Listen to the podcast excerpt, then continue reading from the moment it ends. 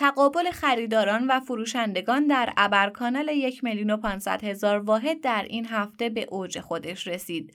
شاخص کل بعد از یک استراحت کوتاه در هفته گذشته این هفته توانست به میانه کانال یک میلیون و هزار واحد برسه تا امیدها بیشتر از قبل زنده بشه. شاخص کل در ماه فروردین بازدهی بالای 10 درصد رو به ثبت رسونده تا برخلاف سال گذشته امسال رو بهاری شروع کنه. این در حالیه که دلار در همین بازه زمانی زیر 5 درصد و سکه هم 8 درصد بازدهی رو کسب کرده. بنابراین میشه گفت که بازار سرمایه بعد از مدتها بیشترین بازدهی رو در یک ماه گذشته به خودش اختصاص داده.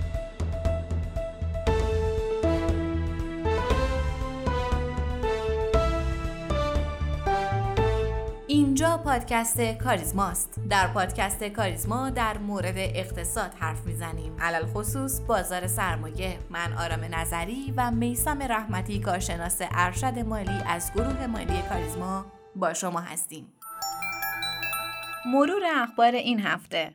خبر دست اول این هفته افزایش بازه دامن نوسان بود که روز دوشنبه 29 فروردین اتفاق افتاد. بر اساس مصوبه سازمان بورس از روز دوشنبه سهم‌های بازار اول بورس و فرابورس در دامنه مثبت و منفی 6 درصد امکان نوسان دارند. همچنین دامنه نوسان کلیه نمادهای معاملاتی حق تقدم سهام هم به مثبت و منفی 12 درصد افزایش یافت. در بازارهای موازی این هفته دلار بار دیگه به مرز کانال 28 هزار تومن رسید و مجدد به 27500 تومن بازگشت. سکه هم در کانال 13 میلیون تومان در حال نوسان بود.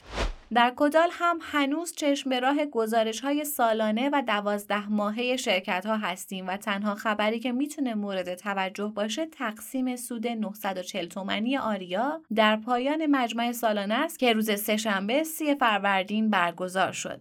اما در مورد صندوق های پالایش یکم و دارا یکم هم که اختلاف بسیاری با انوی خودشون داشتن بالاخره سازمان بورس راهکاری ارائه داد. این راهکار سه نکته مهم رو در بر می‌گیره.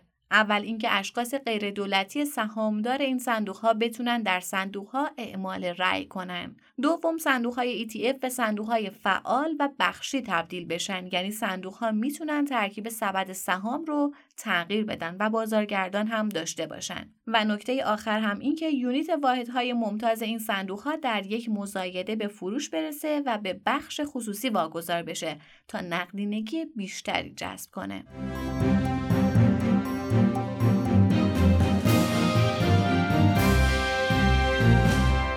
سلام و عرض ادب بر شما شنوندگان و همراهان همیشگی پادکست کاریزما. باز هم خوشحالیم که همراه شماهیم و فروردین رو با هم به اتمام رسوندیم. من و جناب رحمتی در خدمت شما هستیم با هفتاد و دومین اپیزود از پادکست کاریزما و امروز هم چهارشنبه 31 فروردین 1401 سلام خدمت همه عزیزان. امیدوارم که فروردین ماه خیلی خوبی رو پشت سر گذاشته باشید. ممنون از شما. خب آقای رحمتی به نظر می‌رسه که فروردین ماه بسیار خوبی رو پشت سر گذاشتیم و خب در مورد دلایل این رشد خیلی صحبت کردیم. ولی نگرانی که همچنان وجود داره اینه که آیا این رشدها ادامه داره؟ بله همونطوری که شما گفتید خدا شکر بازار سرمایه بدون هیاهو خاصی و با وجود بسیاری از ریسکا تونست به میانه های کانال یک میلیون واحد برسه. به قول شما افراد بعد از این رشد سوالی که بیشتر می‌پرسن اینه که آیا این رشد ادامه داره یا نه؟ به دلیل اینکه ما زیاد با سرمایه گذاران در ارتباطیم قبلش باید یه توضیح خیلی کوچیک رو ولی به صورت خیلی شفاف بگم. معاملات بازار سرمایه مثل معاملات اوایل سال 99 نیست که انتظار رشد شارپی داشته باشیم. بنابراین اول باید انتظاراتمون رو از بازار سرمایه مشخص کنیم. به نظر من همین این که بازار سرمایه در یک ماه برترین بازار کشور شده می‌تونه انتظار خوبی باشه. از نظر مدیریت ریسک هم اگر دارایی کم ریسک کشور رو اوراق بدهی دولت بگیریم که بازدهی حدود 20 تا 21 درصد به صورت سالیانه داره صرف ریسک تحلیلگران برای بازار سرمایه حدود 15 تا 20 درصده. در نتیجه به صورت میانگین 30 تا 40 درصد بازدهی سالانه برای بازار سرمایه می‌تونه معقول باشه. نکته مهم بعدی که باید بگم اینه که اگر دقت کرده باشید بازار سرمایه از حالت اینکه همه صنایع با هم رشد کنن هم فاصله گرفته و همین باعث شده که تخصص در بازار حرف اول رو بزنه. توی یک ماه گذشته گروه مثل زغال سنگ یا ارکانهای مالی و ارتباطات صنایعی بودند که بیشترین رشد رو داشتن. در نمادا هم بخوام بررسی کنم نمادهای مثل ورنا، کتبس، فلوله در بین بیشترین بازدهی ها بودن. در نتیجه مشاهده می‌کنیم. سرمایه گذاری همونطوری که سال گذشته و در فصل زمستون گفتم سختتر و تخصصی تر شده و قطعا در این بین صندوق های سرمایه گذاری می‌تونه کمک زیادی کنه. تو همین یک ماه گذشته های برتر بازار سرمایه حوالی 14 درصد رشد داشتن که این بیشتر از بازدهی خود شاخص کله. بسیار هم عالی آقای رحمتی. مرسی از توضیحاتتون. ولی سوال اصلی موند. اینکه آیا بازار به رشد خودش ادامه میده یا خیر؟ بله حق با شماست. من باید قبل جواب سوالتون این توضیحات رو می‌دادم. بریم به سوال اصلیتون. با تمام این توضیحاتی گفتم اگر بخوایم تحلیل کنیم بازار رو باید بگم بازار خدا رو شکر روند خیلی منطقی پیدا کرده. ارزش معاملات در این هفته به مرز 7000 میلیارد تومن رسیده که خب عدد قابل توجهیه. نکته مهم بعدی اینه که گروه های کوچیکتر بازار هم کم کم رشد رو دارن تجربه می‌کنن که خود همین بسیار بسیار خوبه. به عنوان مثال در هفته که پشت سر گذاشتیم شاهد این بودیم که گروه زراعت و غذایی رشدهای خیلی خوبی رو تجربه کردن. به نظر من شاخص کل با تمام نوساناتش می‌تونه تا فصل مجامع یعنی حدودای تیرما به محدوده های یک میلیون و هزار واحد برسه. و فعلا هم حد ضرر یک میلیون و هزار واحد هم کاملا قوی نشون داده شده. شاخص هموزنم تا زمانی که محدوده 396 هزار واحد رو حفظ کنه می‌تونه به رشد خودش ادامه بده. هرچند نوسان در همین محدوده هم می‌تونه برای این شاخص بیشتر هم باشه در وضعیت فعلی گروه های مثل سیمان، غذایی، پالایشی و بانکی می‌تونن بازدهی بهتری رو نسبت به سایر صنایع کسب کنن. هرچند گروه خودرویی هم به نظر می‌رسه در صورت ارائه ارزشگذاری بلوک ها می‌تونه دوباره رشد رو تجربه کنه.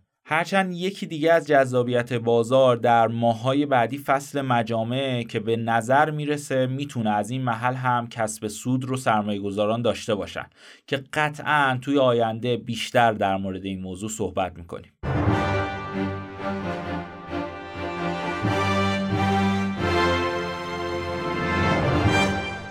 مزایا و معایب دامنه نوسان از سنوات قبل همواره محل مناقشه فعالان بازار سرمایه بوده و طی مدیریت های مختلف سازمان بورس تغییرات اندکی در اون ایجاد شده و البته در مقطعی هم شکل نامتقارن اون تجربه شد. با این وجود از اواخر سال قبل شاهد اراده سازمان بورس برای افزایش تدریجی دامن نوسان از سال جدید بودیم و همزمان با اعلام این خبر مجددا شاهد صف آرای موافقان و مخالفان از یک سو برخی کارشناسان معتقد به برچیده شدن یک باره بسات دامن نوسان هستند و برخی کارشناسان هم در طیف مقابل حذف یک باره دامن نوسان رو فراری دادن سرمایه گذاران جدید از بازار می‌دونن. به هر حال سازمان بورس در اولین قدم تصمیم به افزایش دامن نوسان نمادهای بازار اول بورس و فرابورس به 6 درصد گرفته. در این قسمت از پادکست کاریزما در گفتگویی به بررسی اثر افزایش دامن نوسان بر بازار سرمایه پرداختیم.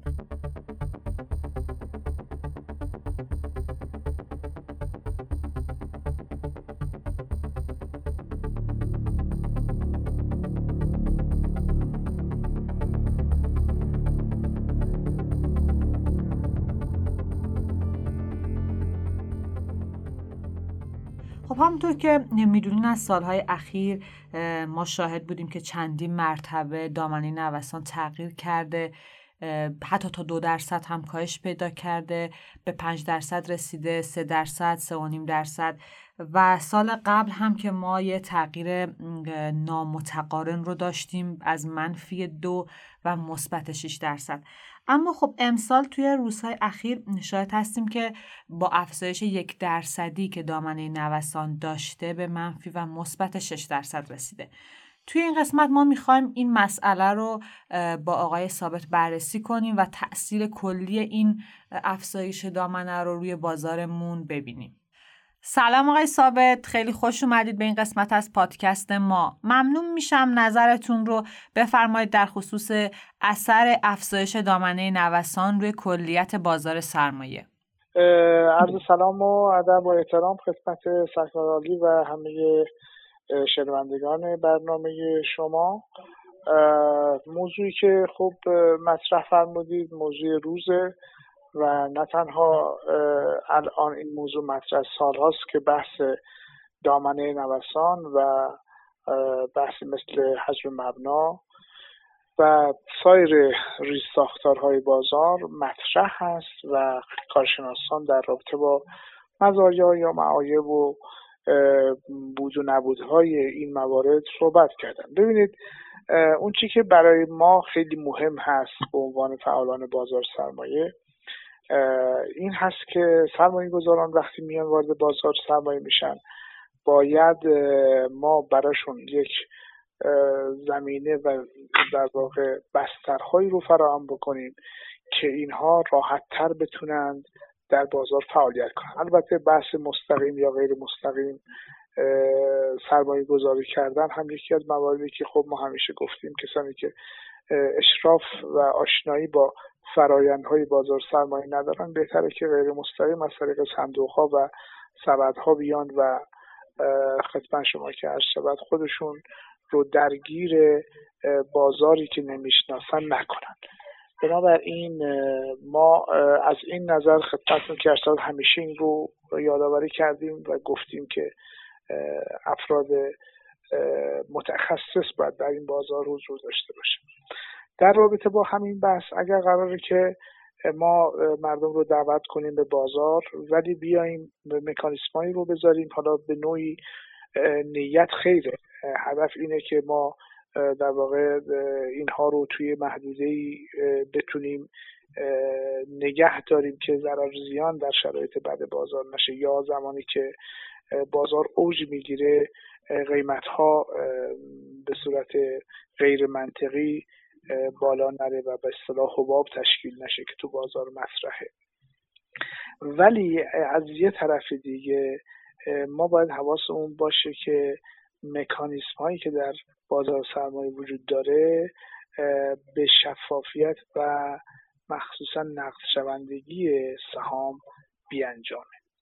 زمانی که ما دامنه نوسان رو می‌ذاریم ارز کردم نیت خیره. حتما مسئولینی که این ابزارها رو گذاشتن و تعریف کردن هدفشون این بوده که مردم در بازار در کوتاه مدت دچار ضرر زیان های هنگفت نشن.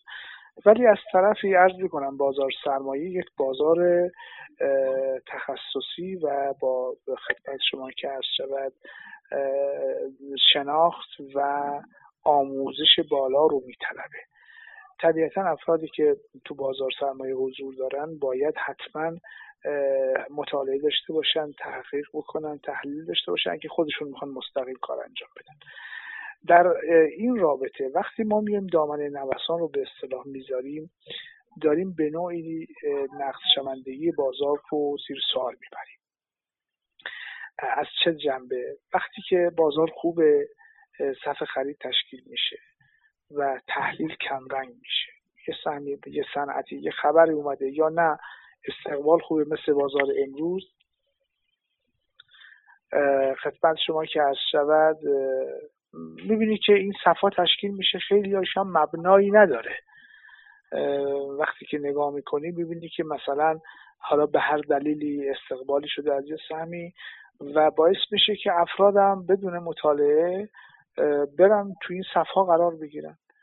و چه بسا این صفها رو هم میدن حالا می‌بینید دوباره منفی میشه و میاد پایین یا برعکس می‌بینن که مثلا میلیون ها نفر یا میلیون ها تعداد سم توی صفن برای فروش. اونها هم دلشون نمی‌خواد بفروشن ولی می‌بینن صف فروشه و میرن این در واقع تو این صفها قرار می‌گیرن. ما با این کار داریم صف محوری رو تقویت می‌کنیم و تحلیل رو کمرنگ می‌کنیم. چیزی که بهش نیاز داریم. چون بازار باید اون شناخت و تحلیل و تحقیق و بررسی و در واقع ارزش ذاتی سهام اینها مطرح باشه مسائل بنیادی مطرح باشه. نه اینکه ما هر صفی دیدیم بریم تو چه صف خرید چه صف فروش. پس بنابراین یکی از بدی های دامنه نوسان اینه که ما سخت محوری رو افزایش میدیم و از اون طرف این به ضرر کارشناسی و کار تحلیلیه. از طرف دیگه ما باز میایم چیکار می‌کنیم؟ نقص شوندگی بازار رو زیر سوال می‌بریم. همینجور که عرض کردم وقتی که صفحه خرید یا صفحه فروش مثلا فرض کنید یه شخصی می‌خواد سهمش رو بفروشه پول لازمه.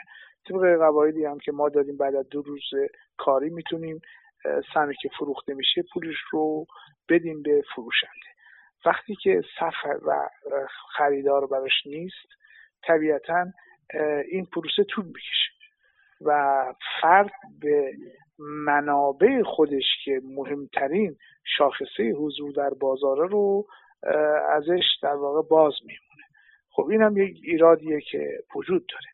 از طرف دیگه ما وقتی که صف رو ملاک قرار میدیم رسیدن به تعادل قیمتی رو هم زیر سوال می‌بریم. شما دیدید که پارسال سال 1400 یا قبل از اون 1399 که اون اتفاق افتاد خب خیلی جاها بازار به تعادل نرسید. ما توی بازارهای موازی این مسائل رو نداریم. تو هر بازاری فرض کنم همین بازار سکه بازار ارز بازار ملک خودرو بر اساس مکانیسم اصلی بازار که همون عرضه و تقاضاست معاملات انجام میشه و خیلی زودم به تعادل می‌رسه. یه خبری مثلا میاد فرض کن که روی ارز می‌تونه تاثیر منفی داشته باشه. می‌بینی در طی مثلا یه مدت کوتاه یک هفته کمتر بیشتر اون قیمت افت می‌کنه. بعد طبیعتا هرچه قیمت افت بکنه به عنوان مثال خبر منفی اگه اومده باشه وقتی افت قیمتی هست طبیعتا خریدار بیشتر میشه و زودتر یه جاهایی کف رو میبندن و به اصطلاح افرادی هم که خواستن بفروشن میفروشن از اون بازار خارج میشن. افرادی هم که ارزنده می‌بینن. فرض کن نرخ اون ارز رو در اون قیمت ها می‌خرن. حالا شما نگاه کن ما از شهریور سال 1399 دنبال تعادل بازار بودیم. چقدر منابع تزریق کردیم. چقدر بازارگردانی شد به اصطلاح. ولی عملا چی شد؟ عملا ما ماها و حتی سال طول کشید تا مثلا بازار به تعادل برسه. یاد باشه از شهریور 1399 ما درگیر اصلاح بازار بودیم تا اواخر خرداد 1400 بله. بعد دوباره یه سری اخباری اومد دوباره توی شش ماه دوم 1400 هم همین مشکلات رو داشتیم یعنی این پروسه شاید بگم بیش از یک سال طول کشید تا بازار الان مثلا فرض کنید یک دو ماه یک یه مقداری حالا به تعادل یا به اون خدمت شما که ارزندگی سهام کارشناسا پی بردن و سعی کردن از بهمن اسفند یه مقداری بیشتر بهمن اسفند سال گذشته ارز می‌کنم سما رو بخرن. خب اگر ما دامنه نوسان رو یه مقداری بیشتر می‌کردیم این قیمت ها زودتر به تعادل می‌رسیدن. بله درسته که ما باید مراقب در واقع منابع و منافع مردم تو بازار باشیم. ولی عرض می‌کنم این روشی رو که انتخاب کردیم این به نوعی دستکاری در روند بازار. بله. و دستکاری در روند بازار هم پذیرفته نیست.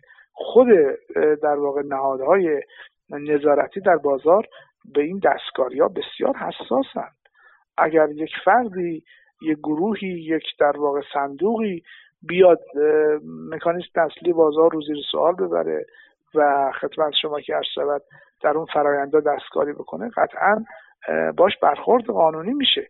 چطوری که ما خودمون میایم در واقع دامنه نوسان می‌ذاریم و سالها تغییرش هم نمیدیم مثلا یکی از مشکلاتی که ما پارسال داشتیم دامنه نامتقارن بود. اون هم بدتر بود و متاسفانه به این, به این روند می‌خواستن مثلا از کاهش سهام جلوگیری کنن ولی صفها بیشتر افزایش پیدا کرد. و کاملا بازار قفل کرد. دقیقا بازار قفل شد. خب ما وقتی بازار قفل می‌کنیم داریم نقص شوندگی بازار رو زیر سوال می‌بریم و مردم رو از منابع خودشون محروم می‌کنیم. من فکر می‌کنم که این چند تا موردی که گفتم در کنارش حالا بازارهای دنیا رو هم میشه مقایسه کنیم. در اکثر بازارها اگر این روند حاکم باشه کوتاه مدت. یعنی به خاطری که یک بحران یک خبری یک مثلا اتفاقی افتاده می‌خوان که حالا در واقع زمان بخرن به نوعی. زمان بخرن و حالا یه مدت یک سهمی رو مده یا با یه حد سهمی فرض کن حالا خدمت شما که عرض شود یک سهمی حالا عرض اولیه میشه. خب بهتره که این سهم به قول معروف حالا توی محدوده ای که بیشتر از همین 5 درصد است 10 درصد است تعیین بشه و زودتر به تعادل برسه. ما باید تو بازار ببینید هر هر اتفاقی که هر پدیده که ما در نه تنها در بازار در جهان هستی می‌بینیم کارکرد دوگانه داره. یعنی هم یه سری مزایا داره هم یه سری معایا داره. خیلی کم پیش میاد که در واقع سیاه و سفید باشه که صفر و صد باشه. معایا معایا معایبی داره یه مزایایی داره. ما باید ببینیم کدومش برای ما مهمه به عنوان بازار سرمایه. وقتی که ما از اون طرف شعار میدیم که آقا شما دو روزه می‌تونی به پولت برسی وقتی که مثلا الان قبلا این اتفاق میفته الحمدلله این اصلاح شده. این که مثلا مدت ها سم متوقفه. و شما داری با این کار سیگنال میدی آلارم میدی که آقا نیایید اینجا شما پولت هم شاید مثلا دو ماه سه ماه نتونی بگیری شاید یک سال. الان داریم سرمایه که بازم توقف های طولانی مدت دارن. حالا بر اساس صورت های مالیشون مشکل داره ولی می‌خوام بگم که توقف طولانی مدت صف محوری اینها باعث میشه که ما نقد شوندگی بازار رو متاسفانه زیر سوال می‌بریم و مردم رو از بازار به نوعی دل سرد بکنیم بنابراین این اتفاقی که افتاده حتما در واقع ضعف هایی داره. حتما می‌تونیم ایرادهایی رو هم بهش اشاره بکنیم. ولی از جمله همین که نوسانات شاید غیر عادی باشه و هیجان بیشتر تو بازار باشه یه سری افراد قیمت های غیر واقعی بفروشن آندر پرایس بشه به قول معروف بازار. ولی به نظر من زود به تعادل می‌رسه. خلاصه همون افرادی هم که اینگونه سهمشون رو حراج می‌کنن متوجه میشن که آقا این اشتباه بوده نباید به این روش یا خودشون بلد نیستن کار انجام بدن. حالا مواقع شایعات زیاده و این هم بحثا یا اینکه یاد می‌گیرن که اگه خودشون می‌خوان کار انجام بدن بر اساس تحلیل بیان کار انجام بدن یا نه بسپارن به دست افراد یا سازمان هایی که این کارن. من خیلی خلاصه کنم عرایزم رو. من فکر کنم این حرکت حرکت خوب بود در کنار نشون دادن در واقع عمق بازار و اون مزنه ها که در واقع امسال انجام گرفت. و موارد این چینی که حالا الحمدلله تو بازار ما داریم می‌بینیم که به سمت مکانیسم های دقیق و درست بازار داره حرکت می‌کنه. من این حرکت رو حرکت خوبی بودن امروز هم استقبال خوبی شد از بازار. حالا درسته که ارزها زیاد شد طبیعی هم هست. بله. ولی به نوعی بازار هم استقبال کرد امروز از این فرایند. حالا در شروع کار نشون داد که موافق در واقع این فرایند بود و چون امروز شاخص خیلی رشد کرد و حتی ما تونستیم بعد از مدت ها به شاخص کل 1500 به یک میلیون و 500 هزار تا برسیم که خب این هم خودش یک در واقع علامتی بود که فعالان بازار از این تصمیم سازمان استقبال کرد بله بسیار عالی. خیلی خیلی ممنونم از توضیحات جامع و کاملتون. خیلی لطفا موفق باشید خدا نگهدار.